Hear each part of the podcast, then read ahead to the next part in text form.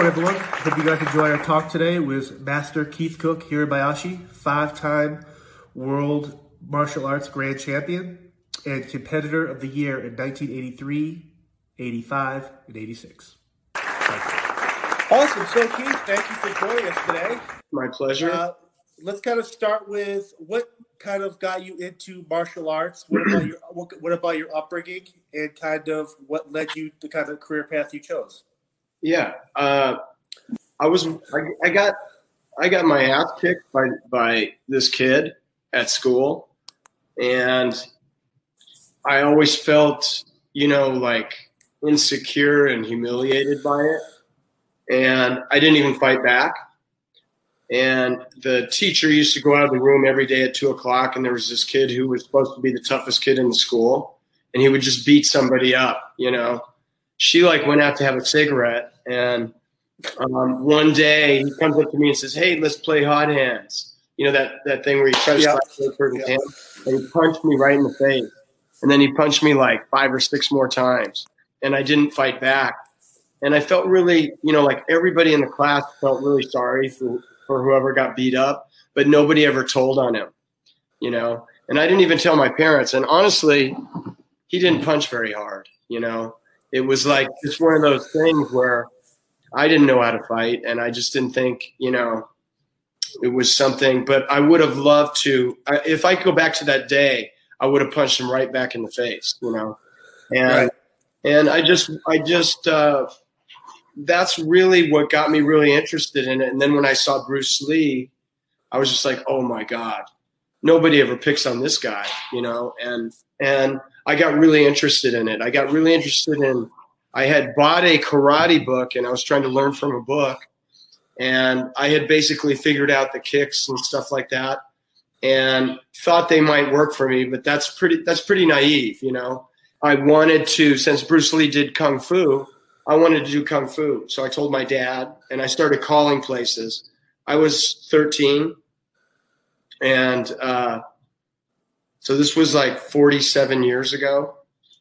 And uh, the first kung fu place that we went to was the Seattle Kung Fu Club in Chinatown. You had to go up these stairs and they had a door and I, we knocked on the door and you could hear people training and stuff but they opened it up like this, you know. Yeah, you know. And I could see weapons hanging on the wall and stuff. And I said, oh, "We'd like to watch a class." And he was like, "No, we don't do that. You got to make an appointment and come down and meet the, you know." And so I I end up um, we didn't I wasn't that interested in that place. They were the most expensive place in town, and that's why I wanted to go there. I figured they must be the best. right, right. And anyway, so uh, we I saw a demonstration at, at a street fair in Seattle of this guy doing kung fu, and it was a much younger guy from China. His name was Roger Tung, and he had a whole uh, bunch of kids my age in the demonstration, and I was really impressed. And so I decided to sign up at his place, and I stayed there for years and years, you know, training. And so is is that something where you kind of as you so when you do all the training, at what point were you kind of like, man, I want to compete and start fighting in these tournaments and stuff like that? I started competing the first year. You know, oh, wow. I was still in junior division up until when you're 15. And I probably went to like in, in the beginning, like three or four tournaments a year. And then, you know, by the time I really got going, I was I was going to two tournaments a month, you know. Right. So uh, you get a lot of experience because you know you've probably been to karate tournaments. I don't know if you if you have.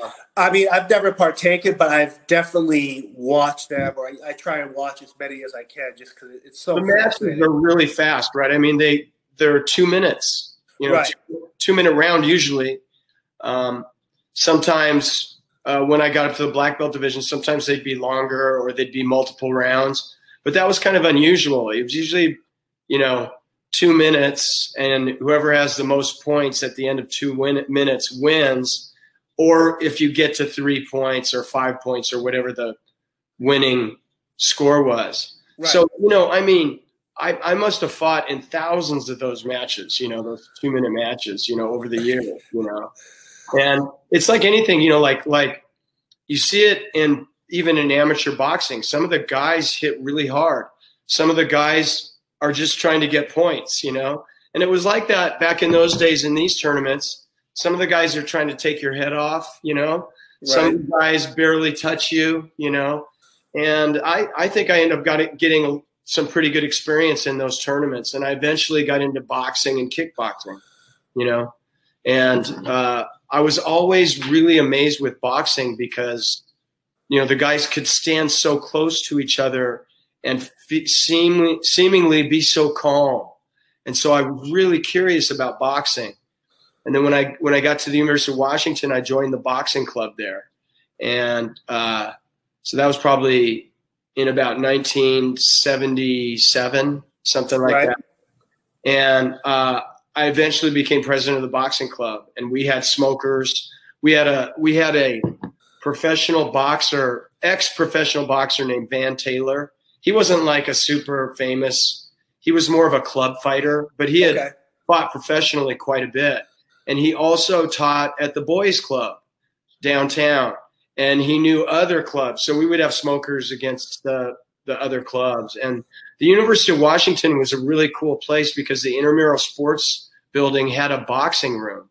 And that was really unusual, I think, at universities for them to have a boxing room that actually has a ring and a speed bag room, heavy bags. And so every Friday night was like sparring night for martial arts guys, and everybody came down there. And it was, we had a lot of world champions from there. And uh, one of the guys who maybe you remember, it was Maurice Smith, who yes. became he became the uh, he was the first striker to win the heavyweight world UFC championship. Badass. He was a really good kickboxer.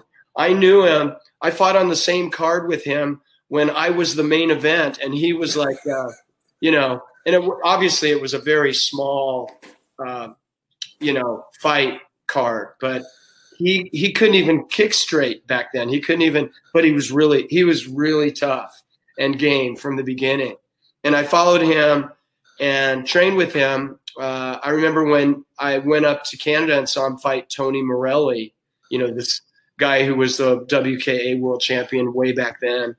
Anyway, it was a great place because so many people came down there and fought on Friday nights, you know.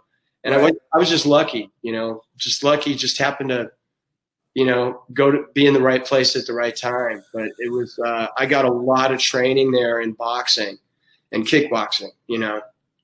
So many of your contemporaries, I know we, we're good friends with Loren Avedon, uh, yeah. Richard Norton, all, yeah. they, Don the Dragon. They always say your feet are so fast. So I guess my question: Did boxing help your kicking become better? Or I mean, obviously they're kind of they work hand to hand, correct?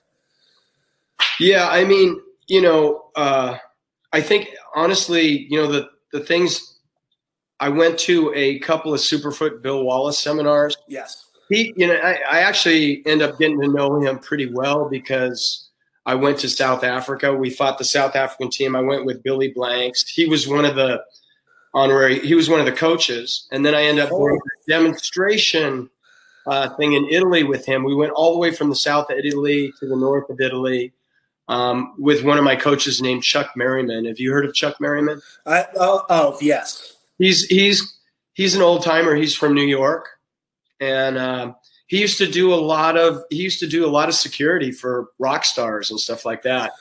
Um, but he's a really great guy. I happened to just talk to him yesterday because we had a a Zoom from the whole team. He says oh, awesome. the best sport karate team ever assembled in the history of karate. And Billy Blanks was on it. Linda Denley. Uh, oh, wow. Um, there were some great, great um, uh, Kevin Thompson, little KA, they call him.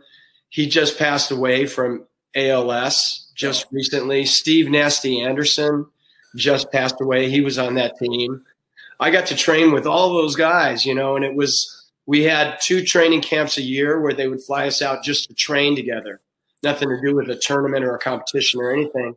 and it was just a really great experience. You know, it was really fun. You learn a lot. You know, um, but you know, the kicking speed thing, I think, came from going to like Bill Wallace's seminars early on. Before I even knew him, I went to his a couple of his seminars and learned a lot of kicking drills.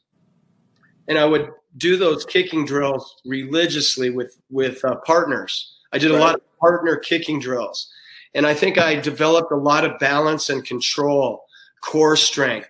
You know, kicking at someone really, you know, like with real good distance, know, coming really close, like what, like that, what, you know, kicking really fast and just barely touching them or not touching them at all, but going all the way in, like with a round kick or a hook kick, and practicing really good control, you know, and then also kicking pads, really kicking pads and stuff with partners, you know. Did a right. lot of partner kicking. I used to try to do at, at least a thousand kicks a day, you know. One of the uh, when I was talking with Loren about the King of the Kickboxers, he was telling me about the scene where you kind of uh, whoever's everyone's seen the movie where they actually you, you think you're drunk or you're not in it, and then you just come out the door and just beat the shit out of people. Yeah, yeah. One kick where you kick a guy so hard in the face, and it was Loren goes, it's it goes, it almost looks so fake how fast you were, and so I was just kind of, it's kind of cool to have that kind of. Yeah. Um, actually, when I did, I actually met John Saxon, who just passed away, oddly enough. Uh, uh, Fred Weintraub, who produced Enter the Dragon, uh, he also produced the China O'Briens. Yes. And I worked for him on several TV shows, also the Adventures of Robin Hood with Richard Norton did also. Richard Norton, Richard Norton worked for him a lot too. Um, Fred Weintraub said it in that documentary thing that that John Saxon was the host and he goes, he goes, he says, your your feet are as fast as Bruce Lee's hands, according to Fred Weintraub. And I was like, wow, that's that's really good. You know, it's a really good promo and stuff. But I was like, no way, you know, come on. But uh, yeah, I got known for having fast feet, definitely. Yeah. Yeah, a lot of those fights, it just seems fake. Because I remember growing up and watching the China O'Brien or like Heat Seeker. It's like yeah. Like I didn't before. I like obviously it's not CGI, but I'm like, there's got to be wires. There's got it doesn't make sense, but it's it is it is fascinating, and it must be really cool to have full circle working with him after your admiration towards Bruce Lee. Exactly. cool. Yeah. For you. I mean, I've told this story probably too many times, but one day I came home from training and the phone rings and it was Fred Weintraub on the phone. And I was early on when I had moved to Los Angeles to pursue the movie thing. And the, the editor of Inside Kung Fu magazine, Dave Cater, had recommended me to uh, to Fred. And he called me up and he said, I want you to come over to my office. I was, okay, I'll, I'm going to take a shower. I'll be right over. He goes, no, don't take a shower. Come right over right now. And I was so pumped up. You know, I was like, I get to their office and they go, so we hear you're a martial artist. And I, I stood up. I go, you want to see some? You know, I was just so ready. And, you know, like Loren's, my audition for King of the Kickboxers, I've told Kicked that. You know, I was like, you know, the, the, we did a bunch of the acting stuff. And, you know, of course, you know, that couldn't have blown them away. But the, but he, but the, the producer, his name was NG. He goes, he goes, I want to see some martial arts now. And I was, I was just so ready. I felt kind of sorry for Loren because I really wanted the role. You know what I mean? Right. And so I started kicking at him. Man, I started kicking him. On, you know, since it was a you know a Thai story, I was kicking him on his legs and go, like kicking him that close to his face and stuff. You know, just, just really going. And I, I happened to look over at the producer, and he was laughing. He was laughing. When you're filming with uh, people like Lord, Billy Blanks, Richard Norton, Cynthia Rothrock, is there yeah. ever any I, I, I do think that ego is healthy in small doses, but is there ever a time where you guys are trying to one up each other and you're just kind of like, does that affect how you you're filming, or is it kind of I gotta be the star here? Yeah, I mean, you know, like when um, I remember in uh, in King of the Kickboxers, I did that scene with Billy, and I I knew Billy really well because we were on teams together. We were on the Budweiser team, the you know, he was a member of that team that we had the Zoom last night. And so I had known him for years. I had actually taught a seminar at his school. And so we were really, we were really good. We, we had trained together a lot and we we want to make the scene look as good as possible. And Billy is pretty. I mean, he is a badass dude. You know, like I remember one of the things that he did. You know, he was supposed to have some kind of special technique that nobody could stand up to, and they had to do a scene of me getting my ass kicked by him, which you know I wasn't thrilled about, but I want to make it look good. And he did this thing where he jumped up and put his legs apart like that and brought both legs in and slammed them against my head like that, like wham, like that. And I had to block him, but I'm telling you, he did it so hard that I it rang my bell a little bit, even though I, my arms were up blocking it. My arms slammed into my head, you know. Right. And, uh, you know, I love that kind of stuff, though. You know, I mean, I just, I, I, I, I wanted, I wanted fights to look real, you know, as as as real as possible, you know, and uh, that was a really cool fight in King of the Kickboxers because uh, Corey Yuen came in and did o- directed only that one fight in the film, and I remember Loren sitting there, you know, he goes, "Hey," he gave me a because I did this, I did a a double spinning hook kick on somebody. I spun and then I spun again on him, and he said, "Why don't you jump on the last one?" I was like, "Great idea," and I did it, you know, and but you know, working with Corey Yuen was like a really big honor for me, you know. And it was really cool because when he came to the set, all of a sudden everybody like shaped up, you know, Right. like the boss is here, you know. And it was really cool. It was really cool. So the other night I watched Ip Man Four, uh, the Donnie Yen movie. I know you kind of follow different movies and stuff, and basically just of it, it was a karate versus a kung fu kind of. The Mhm. cult, it came to it like who who's the better, whatever. So I'm watching it, and I I really couldn't see the difference. So Right. if, are you able to explain kind of what is the difference between karate and kung fu? Um, you know, honestly, at the heart and the soul of it, I don't think there is a difference because Right. you know, uh, the the guys in Okinawa, like you know, the Okinawan, Yeah. you know, where where karate came from, they kind of credit China with. In the very beginning, it was called China Hand, and the Shorin Ryu. Shorin Ryu is a style, an Okinawan style of karate, and I've known several guys that do that, and Shorin means Shaolin.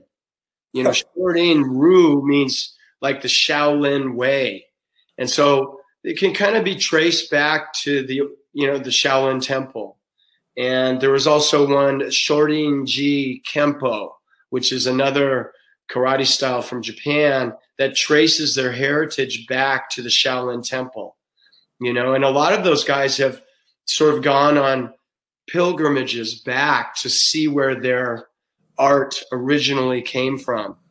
And so I think, you know, like, you know, there's probably people that think that, um, you know, the Japanese made it better through evolution, you know, over years and years. But I think there's a lot of people who look back, you know, and I think, I think, you know, there's, there's, there is a difference, you know, like if you go back to the samurai or you go back to the Shaolin Temple, when people were really doing this to survive. In other words, to, you know, they had to do it really well or they'd get killed, you know? Right. How do you how do you raise the stakes any higher than that, you know? And I've often wondered where that led them, you know, in their practice, you know, where did that what did that look like, you know? Right. um, and and feel like you know and so uh, i think the truth is they came from the same place and you know and and honestly the things that that go uh, that sort of transcend style is is things like principles physics you know how do i get power in a punch that's not going to change because of my style really i mean there are fundamental you know things that are just true you know how do you get how do you block a punch how do you get out of the way of a punch you know and it's interesting to me how people who are smart enough and really put themselves out there come to a lot of the same conclusions about things you know Right. and I think you see it in MMA now. You know, a lot of the good fighters they may have uh, a karate background, but they they're responsible enough to know that they have to learn jujitsu, you know, right? And they have to learn how to box. Boxing is one of the best martial arts out there, you know, uh, where you learn how how how to move your head, how to move your body to absorb energy coming in, you know. And I learned so much from boxing. It came to me, you know, one of the things I used to do was when I was trying to interpret something that was in my martial arts training that I didn't really understand. Nobody explained this to me. I would try to understand it from the perspective of a boxer, you know, and I found that very useful for figuring out the application that might be in some traditional form. I was thinking, how would I use this in boxing, you know, and make right. it work, you know? And I think, you know, a lot of the ways they figured out to do things way back when was because they didn't want to get killed when somebody was stabbing them with a knife or something like that, you know? Right. You know, that you got to respect that, you know, and so I don't really think about it with style. I know Bruce Lee always had a thing, you know, there's no such thing as style, you know, uh, as a style of martial arts, because I think what, and he tried to explore that a lot, like in the game of death, you know, where there, each level had a different, you know, quote unquote style, but he was trying to learn whatever he could from any different style that he found useful. And I think that's just like MMA, you know, I think, you know, we get to watch these guys go at it, guys and girls, right? You know, going at it in in a way, you know, and and you see people that can really box and really do jujitsu, you know, and I love that, or really wrestle, you know, really kickbox, you know, and that's a lot of different skills to try to master. And I think it's a mistake to try to get stuck on a style, like thinking it's superior than something else or something like that, you know? Right. So in our, it's like for my background, like security, a lot of times you'll see people that come in like, oh, I want to be a bodyguard. I want to be an executive protection agent. I'm really good at karate. I'm a great boxer. Well, it's like if you're punch first, like you, need more than just one thing on your tool belt to be successful. It's kind of cool hearing you say it and you go out there and learn all these different techniques because you do need them to be to survive. Without one thing's just gonna kind of. And I think everything you can pull the good from each one, and some of the bad stuff you can kind of whatever. But as long as you get to open your mind, I, I think that's awesome. You know, one of my coaches, that, that Chuck Merriman that I was telling you about, who did a lot of bodyguarding, he said the problem with karate and kung fu is a lot of times it's based on theory you know, if uh, this happened and then I did this, you would fall down. Boxing is not theory. You're really getting hit. Right. You know, kickboxing, you're really getting kicked and punched. You know, so you better learn how to deal with that. You know, uh, jujitsu, judo, people are really choking you and throwing your ass down on the ground and then, you know, choke, you know, putting you in locks and and you know that's that's not theory. You got to learn how to deal with that you know? Right. And so I, I, love that about mma and i'm a huge fan you know like i'm a huge fan of mma i've heard you talk about you do like conor mcgregor um, I do. Khabib. Well, one of the things I like about Conor McGregor, you know, I know a lot of people think that that boxing match was a hoax. Is I think he can really box. You know, right. I think he can really box, and I love when I see an MMA fighter who has really good skills, or let's say you can see his skills improving with time as he works on boxing. You know, I love that Gaethje, that Justin Gaethje. You know, he's he, he's going to fight Khabib. You know, and I think you know that's gonna that could be end up being a really tough fight for Khabib. You know, and I love that. You know, but I heard Gaethje saying in his last, you know, when they interviewed him that he realized he was getting hit too much because he lost to Alvarez. I don't know if you saw that fight. Yes. Alvarez hit him really hard in the body com- repeatedly, and Alvarez is a pretty good boxer. You know, I mean, he hits hard. He hits really hard, and Gaethje hadn't been hit in the body like that. You know, his defense has improved so much now. Like he's making people miss. You know, he he he realized something. You know, and I love it when I see that. You know, and I love that Conor made it, you know, to like the 12th or round or I mean, uh, the 11th round or so with with Mayweather. You know, I mean, I think it's a that was a big accomplishment in itself. You know, right? And uh, even go 12, even to go that long with arguably pound for pound the best defensive all around fighter boxer. Yeah, yeah. You, that's that's a testament just to have the balls to even go in there for that. Yeah, and a lot of guys, a lot of MMA guys probably couldn't have done that. You right. know. The uh, Joe Rogan today actually posted on his socials. Um, Gaethje was in the studio today, I guess, mm-hmm. and he was doing some training, like sparring, but he was showing like these crazy angles where he's punching. It was just, it's very fascinating watching someone like that who yeah. clearly loves what they do. Yeah, they're so proud of it. It's just awesome. Yeah, I mean, he hits hard.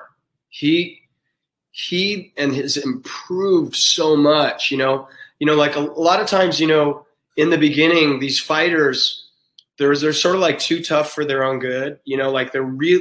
Some of them can hit really hard. They're really tough. They don't care that they're getting hit, but they haven't been really tested. You know, can you endure somebody else who's doing that same thing to you? You know, but plus on top of it has really good defense. You know, and I think that happened to Gaethje, and it made him move up another level. And I loved it when he said, I, I realized I had to learn how to not get hit so much, you know? Wow. that's, you know, that's smart, you know? Right. It's cool having you, it's like, like you be actually being a fan of fighters and the art. It's very, I, I've talked to a bunch of people where they're like, yeah, I don't really follow it. Or I, but it's cool that you're actually a student of the game still and you're still actively learning and kind of watching these guys and girls. Well, you know, I had to learn a lot at the um, like when I started boxing because I had that thing where I would stand away because I was a good kicker, stand away from somebody and kick them and feel fine, safe, you know. But when I got in the pocket, I'd be like, you know, what's going on in here? And so I had to really do a lot of offensive and defensive boxing drills and learn because I was like a, you know, I really loved watching Evander Holyfield fight. You know, he would take a punch and punch you right back. He would take one, boom, and then he would just immediately punch you back. And I kind of took that to heart when I was boxing, you know, back then, and I was watching him uh, fight some of those really tough heavyweights, you know. So those were some of the best boxing matches of all time, you know. And uh, I, I just had a lot of respect for that. And so I used to sometimes, you know, like if I started feeling, you know, afraid of getting hit or something, I would let somebody hit me a few times and go, you see, that's not that bad. Calm down, you know, and, and then you start to be able to watch, really watch what's going on. Things sort of slow down, you know, I love that. You know, you remain present. You can actually see and observe what's going on and then respond to it in the moment you know, and that's what boxers do. You know, like they're not afraid of getting punched, so they can watch what's going on right in the moment and move their head a little bit and let a punch go by. You know, and I just love that. I love that. That's that's the way a martial artist should be. But a right. lot of us didn't get that good enough training in the beginning. That's one of the things I love about uh, Kathy Long. You know, I mean, she's a real fighter. You know, and I used to respect some of the things that, that I saw her putting on um, on YouTube. You know, some really good drills, and and I took that I take that stuff to heart. I go, wow, I can use that one. And Joe Lewis, uh, I, I started when I moved down to LA. I needed I needed my Friday night fights. You know, I didn't have any any. I had to make new friends to train with. You know, and Arlene Limas who is from uh, she's from Chicago originally, um, but she uh, she moved and started uh, working for Jeff Smith. You know who Jeff Smith is, right? Uh, yes. out of uh, you know he was out of the Jhoon Rhee. Uh, you know he was a former world champion kickboxer, and he's a great fighter. You know, and she she moved down there and started training with him and opened a school and stuff. And she said, Keith, you got to go to Steve Fisher's and in LA. And so one day I went down there on a on a every Wednesday night he had open black belt sparring, and it was in the hood, and you never knew who you were going to see there, and people. It was like I said, there were some people who were kind of friendly about it, and there were guys who were just trying to knock you out. You know, and I love that, and I learned so much from Steve. And one of the things that I remember that night that I was on that card with with Maurice Smith, um, the guest was um, was Joe Lewis. and he actually fought an exhibition match with the, the promoter and he was doing a seminar. But I was I was on the card that night, so I didn't go to the seminar, so I missed it. You know. But then uh, Steve was real close with Joe Lewis, so I went to a couple of his seminars at Steve's school, and it was so funny. The day I met him, I, w- I walk up. Steve goes, "I want you to meet Joe Lewis." I was like, "Oh, great!" Come up, and as he was demonstrating a back he, he goes, he was demonstrating a back fist, and he goes, "Here, you stand there." And the next thing, he was bare knuckling me on the forehead with back fist, super fast one. You know, I was like, ding. And I was like, thanks a lot, Steve. Thanks a lot. You know, but uh, that was cool. But I learned so much about defense at his seminar. He had this thing, he called them angles of attack, you know, and like learning to put your shoulder into the angle of attack. Like if, if a hook punch is coming from here and I'm here and the hook is coming this way, to turn, you know, and shield and tuck your chin down in there. I got I took that to heart, believe me, and just all these punching and blocking boxing drills. And it was the same kind of stuff that I saw Kathy Long doing, you know, and she obviously had may, maybe the person that trained her might have trained with Joe Lewis at some time. He had really usable, teachable drills that worked really well, and I use them with all my students. We do a lot of boxing and kickboxing offensive and defensive drills. Right. So kids aren't afraid of getting hit from very early on. They can be in the pocket and watch and slip and move and stuff like that and check check punches, you know. And I love that. I love that stuff. You know, the thing with, in talking with Kathy the other day, like she really hit home the fact that a lot of her training now, or even as she's going fight, was all real, practical, reality-based situations. Whether Yeah. striking or her how to take a fall, how to. It was just very fascinating to hear someone talk like that. Mhm. So in 1994, you start your training academy. Is this after you retire, kind of from the active competition? And how I, did you know, I, was of still, I was still doing acting jobs. I did, I did. Uh, my studio was, I think it was, I can't remember if it was open when I did the first Mortal Kombat. I think it was. I think it was. I w- my studio was already open because I think I did that in 1995 when I played Reptile. And then I did, after I did that, I did Beverly Hills Ninja and then Mortal Kombat 2 and I had the studio running that whole time, and it was running really well. You know, we, I had a really good manager. I had other teachers there, so I could go work. I could go work on movies, and we shot Beverly Hills Ninja right in Los Angeles. So I was working at the school when I wasn't working there, and going back and forth, and uh, yeah, I mean, I did quite a bit of work acting still after the school was open but um, um, China O'Brien, King of the Kickboxers, uh, that stuff was before I opened the school. So uh, on Netflix, Beverly Hills Ninja, I think, just came on last month, Oh, and I watched it again. And obviously, I know you have a great friendship with Robin from Mortal Kombat, Yeah. but I didn't, I didn't realize, and I remember seeing that movie in the theater. When you guys kind of beat up in this movie, they kind of play that Mortal Kombat theme a little bit. It was kind of a cool tease. yeah, yeah, yeah. Um, we go way back. Um, we actually went to China together in 1982. Um, we trained together a lot. His instructor knew my instructor, and we had some exchanges. So I, I met him back in the 80s. You know, I mean, Wow. back in the, it might even have been late 70s, you know, and he was a kid and he ended up moving to Hong Kong and making quite a few movies there. And I didn't see him for all those years while he was in Hong Kong. And then when he came back, we got together again.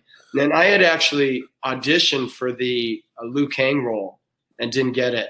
But I got, I, I must have gone to six or seven callbacks.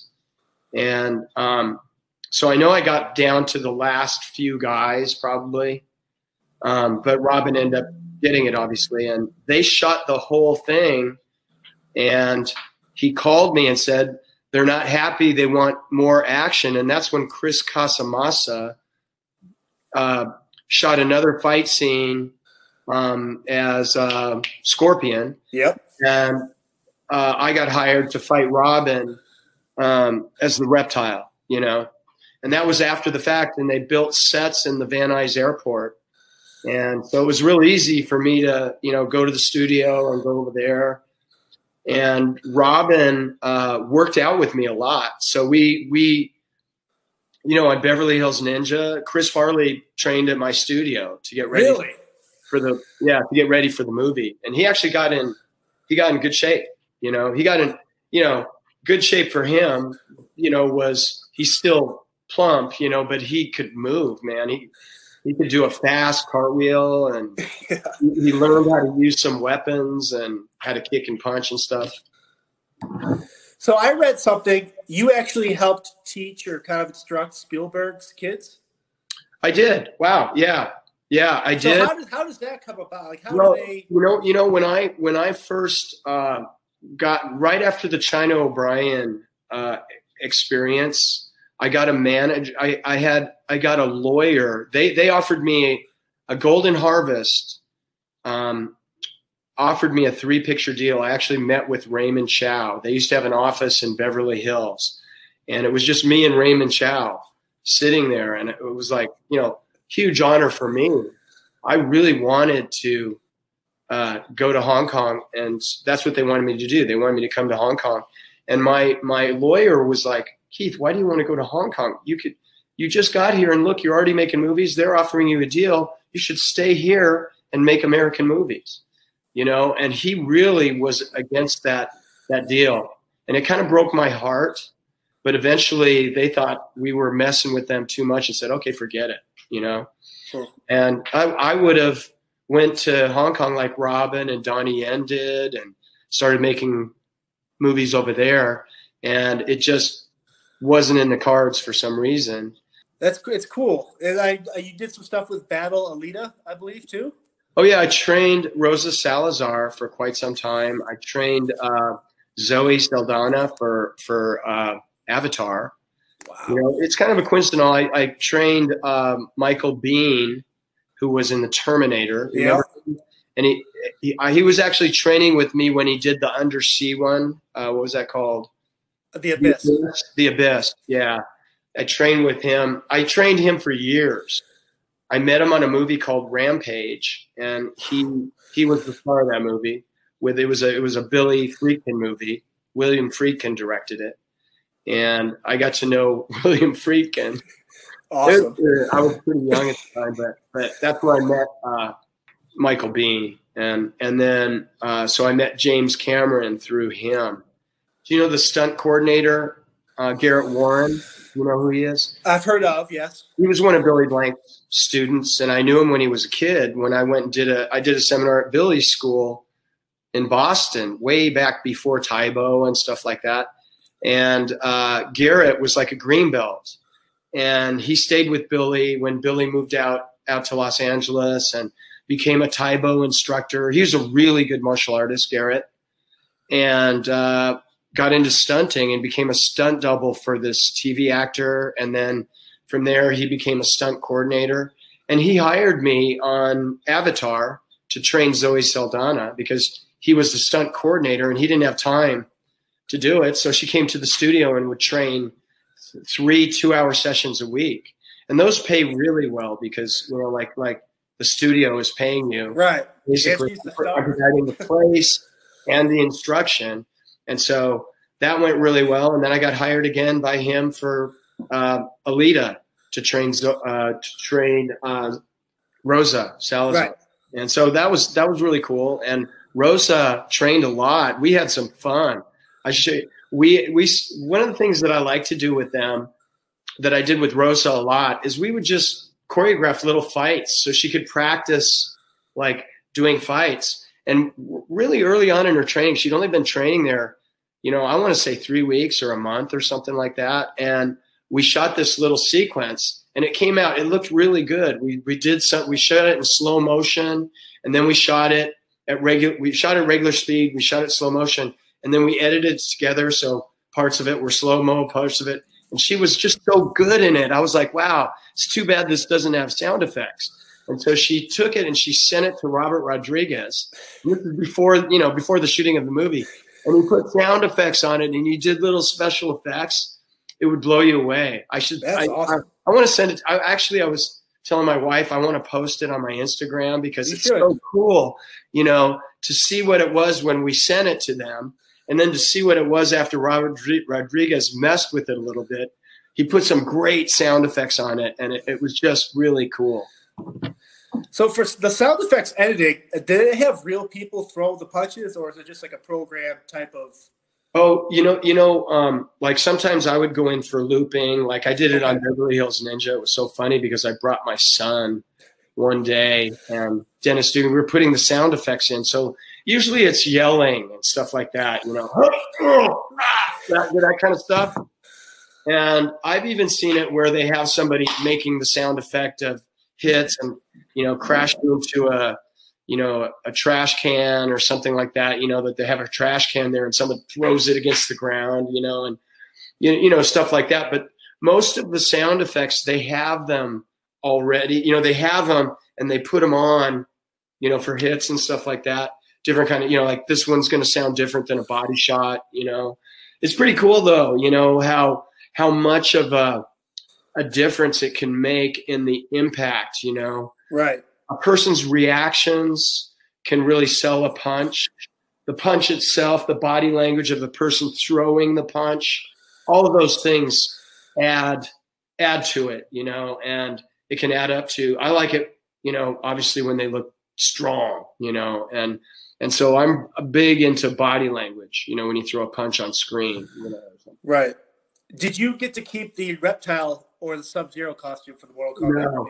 No, I didn't even think about it. You know, it never even crossed my mind because I probably, I, I might have been able to, you know, but I, I never, never. I think Chris kept the Scorpion one. I'm so not. They, so they say. He won't admit Yeah. to it, but Um, So let's kind of talk about your school itself now. Um, one of the things when I kind of reached out to you, this is probably a couple months ago, that your your social media with the the training and whether it's how to throw a punch or stretching or your healthy lifestyle, kind of how is that something you've always been a firm believer in, or is it part of your kind of recovery process from injuries going through your active real competitions? well, I was really, you know, um, inspired from Bruce Lee in the beginning, who was way into getting his body to where it could support his martial art, you know. And I've always felt that fitness, flexibility, you know, flexibility, strength, balance, all of those things are boundaries in your martial arts practice. And so you need to be really good at those things. And so I like it when my conditioning includes those things. So I try to do things that uh, develop a lot of core strength and balance that's useful. Like I do yo- rotational strength training, you know, in in the uh, using a lot of tubes and stuff like that that actually really develop balance. And now that's that's developed into like good health for people like I have uh, women like in their 60s and 70s that do it that, that get so much out of it because they develop the posture and the strength so that it's less likely that they might fall down and hurt themselves or something like Right. and uh, I've always been like, from thing like, I don't want to get my ass kicked by someone because I wasn't in, in good a shape as they were. If they're like way more talented or more skilled at the martial arts, I understand. I, I have to, you know, I have to bite that bullet. But uh, if I would, didn't do my homework and I didn't get myself in good enough shape, and so usually when I, I would say most of the time when I competed in martial arts, I was physically in better shape than the other guy. It didn't mean that I didn't get beat sometimes because the guy was better than me or more skilled than me or something like that. And then I would want to challenge him again, you know. But I just think that, you know, I, I think that physical fitness became a very high priority of mine very early on. And I had this guy at the University of Washington who was he uh, ran the Taekwondo club there, and he was the heavyweight uh, Taekwondo champion, AAU champion. You know, the full contact Taekwondo where you don't punch in the face. Right. I, I used to fight in those tournaments too, a lot. You know, and you, you you learn a lot. But he was a he was a former running back for the Baltimore Colts, and he was a really strong guy. And so I sparred with him a lot, and I trained with him, and I learned a lot about fitness from that guy. You know, I think he had a lot of running drills and jumping drills that he used to do for football. You know, and and so that became part of my training, and I learned a lot about that. And I used to tell people, you know, since he was a sparring partner, he was fast, strong, you know, and basically could kick my ass, you know. And and so I used to tell people when I went to a tournament, it felt like a day off. It felt like a light day, you know, because I was fighting guys my size, you know, and and so I was just really blessed to have really good guys to to train with that really challenged me, you know. And but the fitness thing turned into a a whole thing at my school where we have a whole fitness. I taught a 6 a.m. Uh, fitness class Monday through Friday mornings for 20 years. Without fail, and, and an 8:30. I, I did 6:30 and an 8:30. So I taught 10 during the week, and then I did one Saturday morning and one Sunday morning. So I taught. That's I think it was 12 fitness classes a week. You know, for like 20 years and that kept me in good shape. You know, I, I wouldn't do the whole class every class, but I did a lot of it, you know, right. A lot of demonstrating and it, it, it kept me in good shape there. And a lot of the guys, a lot of the people at that studio, I, I ran boot camps for the past 20 years too. And I started by, it was inspired by a program. It was called um, the Ultimate something like the Ultimate Body Training Course, and it was a kickboxer uh, named Jim Graydon that put it together, and it was based on Body for Life, that book by Bill Phillips. You know, yep. we go on a. You used to go. We used to use protein supplements called Myoplex. Put people on that. They go on a diet.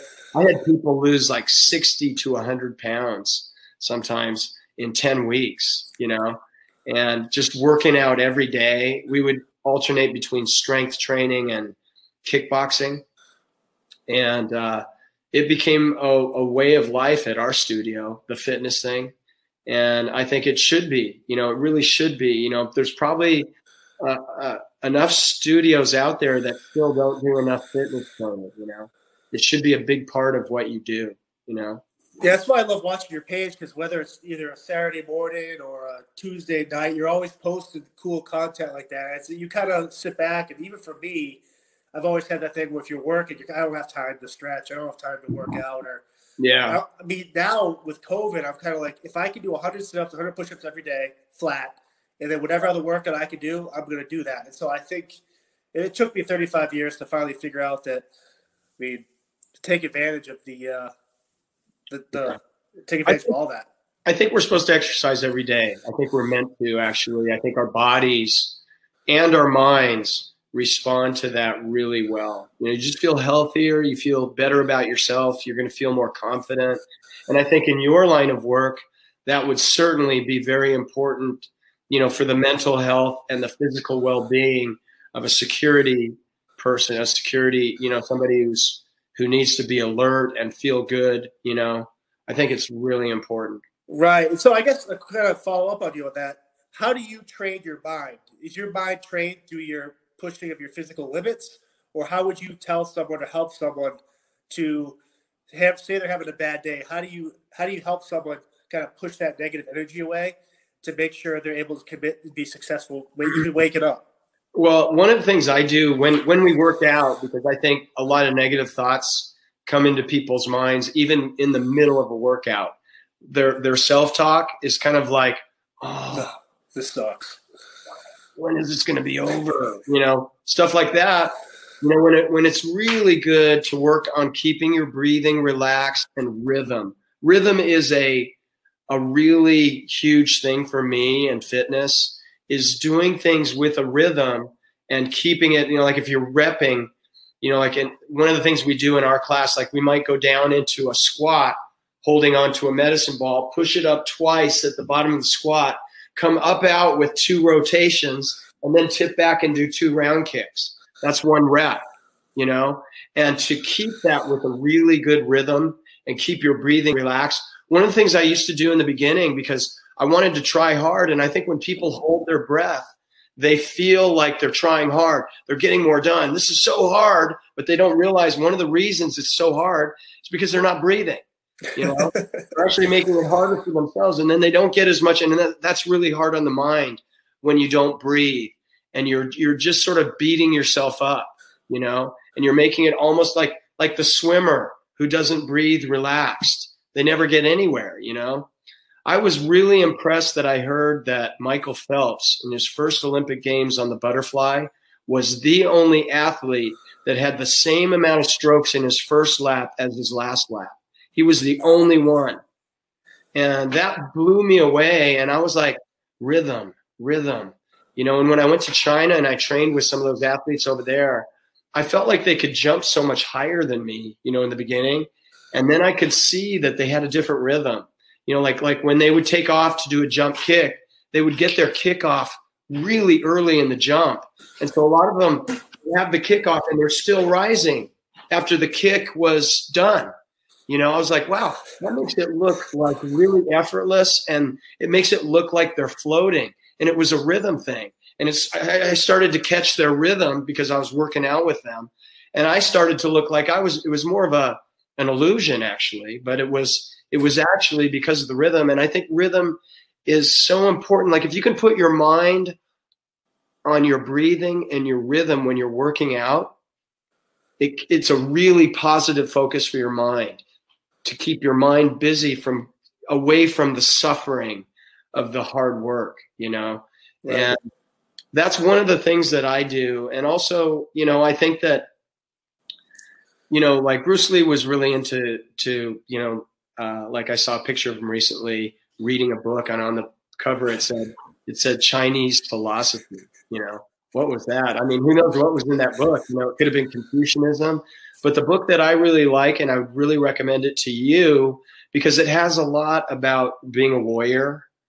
It's it's it's called the Tao Te Ching. I don't know if you've read it. Tao Te Ching. And at that time, when I was training Spielberg's kids, I was also teaching another producer, Norman Lear. Yeah, uh, do you know who that is? Yes. Yeah, I mean, he's really big. He he was he's still alive. He's he's quite old now, but his son never gave up. And he, my instructor, had given me the Tao Te Ching when I was a kid, and it kind of flew right over my head. I was like, "What is this? This doesn't make any sense at all." You know, I was just too young to appreciate it you know, um, there's stuff in there um, about you know, like the generals have a saying: it's be- it's rather than make the first move, it's better to wait and see. Rather than advance an inch, it's better to retreat a yard. This is called going forward without uh, advancing, pushing back without using weapons. There's no greater misfortune than underestimating your enemy. Underestimating your enemy means thinking he is evil. Therefore, you destroy your three treasures simplicity, patience, compassion, and you become the enemy yourself. Wow. Yeah. And uh, that's just an example of one of them. Uh, when people take a black belt test at, at our, our school, even if they're getting their black belt at, say, 11 years old because they've been there since they were three and a half, they have to uh, memorize a speech from that book. And that's why they become so ingrained in me because I've heard them for so many years at our black belt tests. Um, and I reread, I was just telling my wife the other day, I want to reread that book again. And it's 80 poems or 81 poems. It's very easy to read. And uh, I recommend the one, uh, I think, uh, what's his name? Oh, I'll get it for you. Awesome because there's different trans it's been translated more than any other book in history other than the bible you know it's 2500 years old supposedly that's the legend um, but there's a lot of stuff because china was at war for so many years you know and that's one of the reasons the shaolin temple i think exists or the shaolin martial arts because the monks became so weak they when they went out for supplies they get robbed, beat up, killed. They had to learn to defend themselves, you know. And I love stories like that about how the martial arts was, you know, and that that a lot of these uh, things that are in there about humility and uh, you know it, us martial artists, you know, I, I, you know, I believe people should have the right to bear arms. I believe that, but I also believe why wouldn't um, I? I think that it, it, it's important for people to have training when they have weapons like that. You know, not just you know pick them up at the corner market and then go up and shoot someone. You know, hundred percent. I you know in the martial arts, for you to get proficient at the martial arts, it takes discipline, dedication. You know, a lot of things that uh, you can just go buy a gun. You know, right. and you know I don't like that. You know, I I, I think that it, it's a privilege to own a weapon like that that can take somebody's life. And somebody should be willing to get the training that is necessary to be responsible with that weapon. In the martial arts, it comes through years and years of practice. You can't overnight become a deadly weapon in the martial arts. It's a lot more deadly for you in the beginning, you know? Right. And, and so um, I think there's a lot of things in the book about that. That's why I highly recommend it. I'll, I'll definitely grab it. Um, so what, Norman Lear gave it to me, and he said he used to listen to the tape in his car when he was feeling rattled, and it would help him get more centered. You know, and I love that about it too. What are your goals as a teacher? I know I I think one of your students won gold medals last Olympics, right? And uh, he won uh, gold medal in the Beijing Olympics in 2008. Okay. When they added wushu martial arts, Chinese yes. martial arts as a as a demonstration sport, and it didn't stick. Like karate is was supposed to be in the 2020 Olympic Games in Tokyo. They they added karate, but they already told them they're not going to stay in, in the Olympic Games. I was like, I was like starting to train our students more in karate because I thought it was going to become an Olympic sport like Taekwondo did. Right. Like, I can't even watch Taekwondo anymore, though. I mean, you know, because they like they can't punch, you know. And I go, this doesn't, you know, it's just not, it's not real enough to me anymore. You know, like I don't find it very entertaining. And then, you know, like in the karate, you know, we started going to the traditional Japanese karate tournaments again. I used to go to them in the beginning. They were big up in the Seattle area. There's a lot of traditional Japanese karate, and uh, there were a lot of good fighters especially good right hands, guys with good right hands. And so I got really good at defending against the right hand because I was seeing so many of them, you know.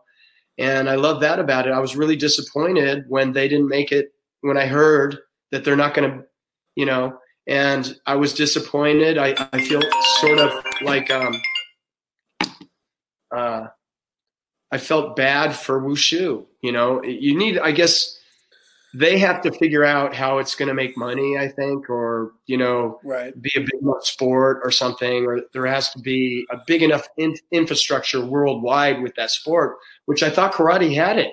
You know, like when you say they have some huge karate tournaments all over Europe and in in South America, they're they're set up. It's big. It's organized. You know, right. I don't understand. I don't quite understand why I didn't make it, but um, you were asking me about some of the goals. yeah, as, as, as, a teacher, kind of. I mean, I, I kind of assumed that man, if I get an Olympic athlete, or I could get so many kids, and men yeah. and girls, to become black belts. Like, at what point are you kind of are you happy, or are you always chasing the next thing? Um, I I. I, I'd say I'm more inspired by MMA than anything else right now, and so we you know, we I wrestled in high school and I I studied some jujitsu and I have some good friends, but uh, we we have a fairly simplistic grappling curriculum at the school. You know, we work we work a lot on defending against you know takedowns and uh, we we we work on ground and pound and defending the ground and pound, and we work on the get up right. Standing back up when you're down. Uh, um, I, I want to, you know, be inspired and I want the students to be inspired.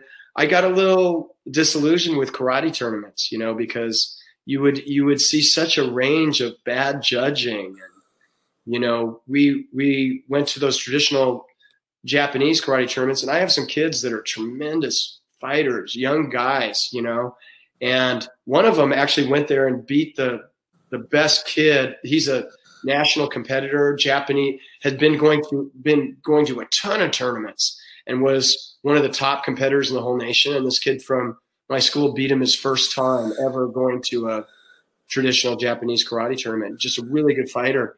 But they they won't give you points for certain things. You know, like you could side kick someone so hard in the body that it knocks them back and hurts them, and they still won't give you a point. You know, and I was like, it was really frustrating. It's frustrating to to them too as competitors. You know, one kid after he had a really bad experience quit. You know, I was like, this is horrible. You know, right. So, but I think you know the main thing is like if you can make a help a person gain confidence in themselves and help them deal with adversity, you know. And the adversity when you're sparring is you've got punches and kicks flying your way, you know, and and so we've got a great group of women that work out there. You know, unfortunately, I think I'm going to have to move. You know, we haven't been open since uh, March 13th. We've been right. closed and I'm I stopped paying rent now. The landlord doesn't really want to, you know.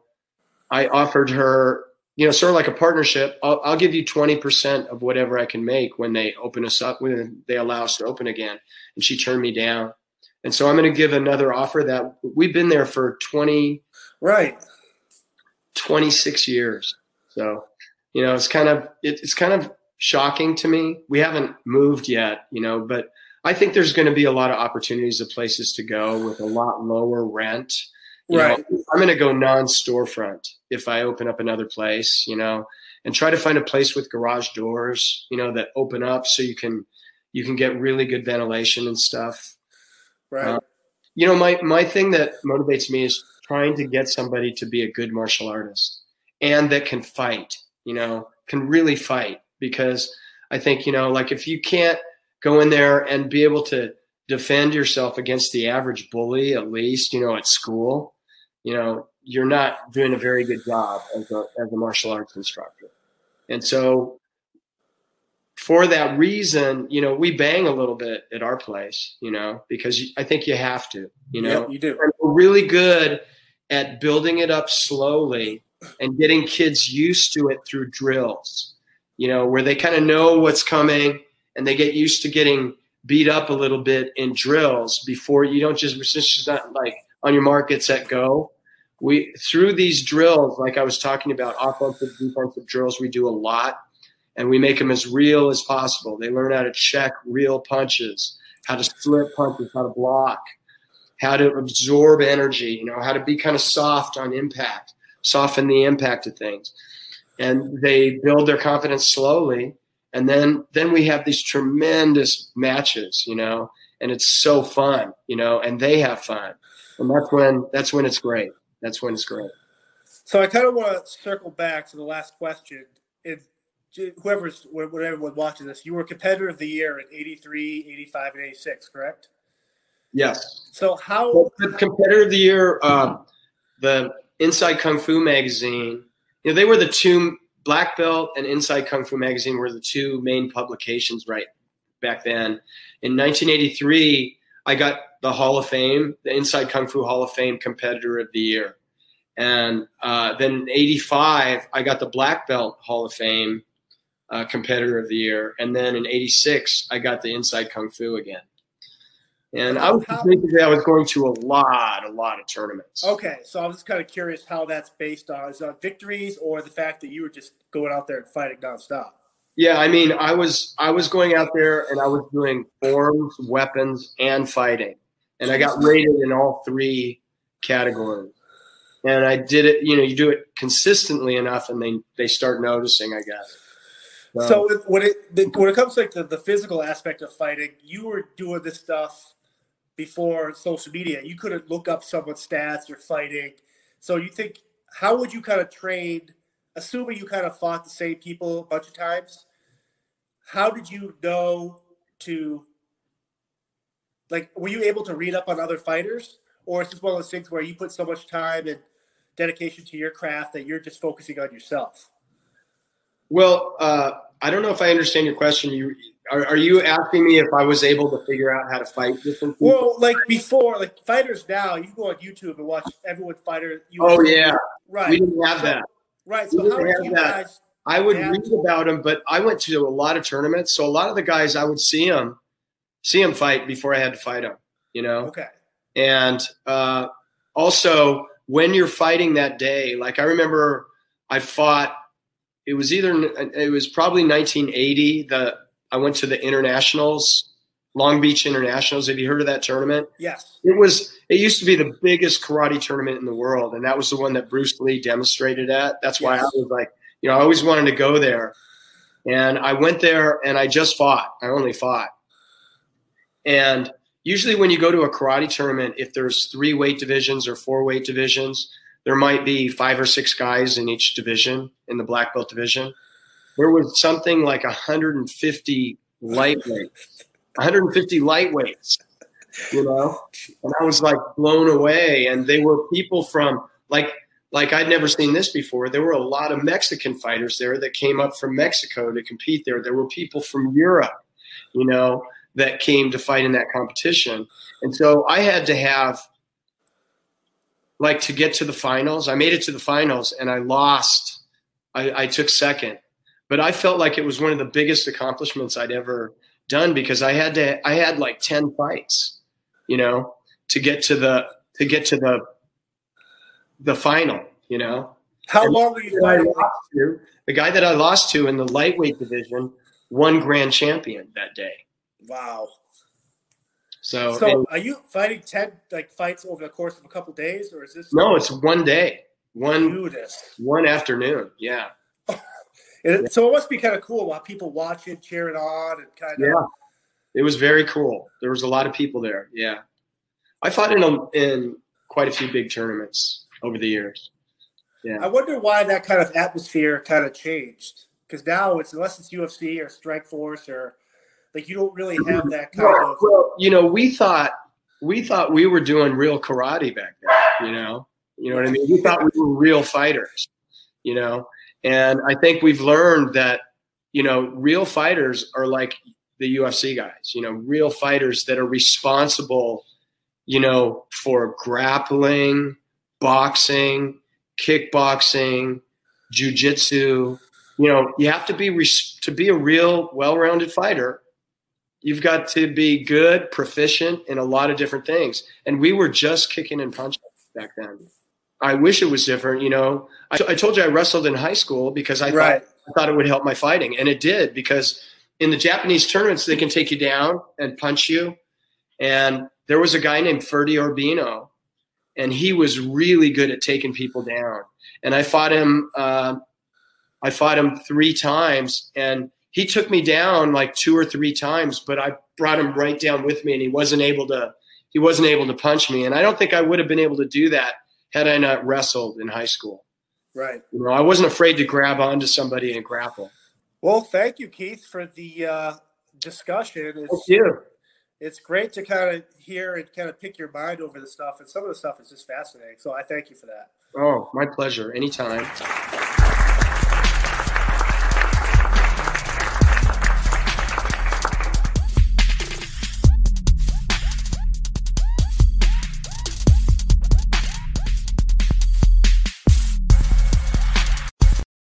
The Podcast Super Friends is a monthly meeting of five podcast producers Hi, I'm Katherine O'Brien from Branch Out Programs in Baton Rouge, Louisiana.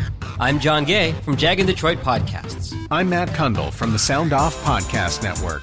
I'm David Yas from Pod 617, the Boston Podcast Network. And I'm Johnny Peterson from Straight Up Podcasts. Together, they form the Podcast Super Friends, an alliance of podcast masterminds sharing best practices, insights, and discussions to help make you a better podcaster. Follow or subscribe to the show on Apple Podcasts, Spotify, Google Podcasts, or at soundoff.network.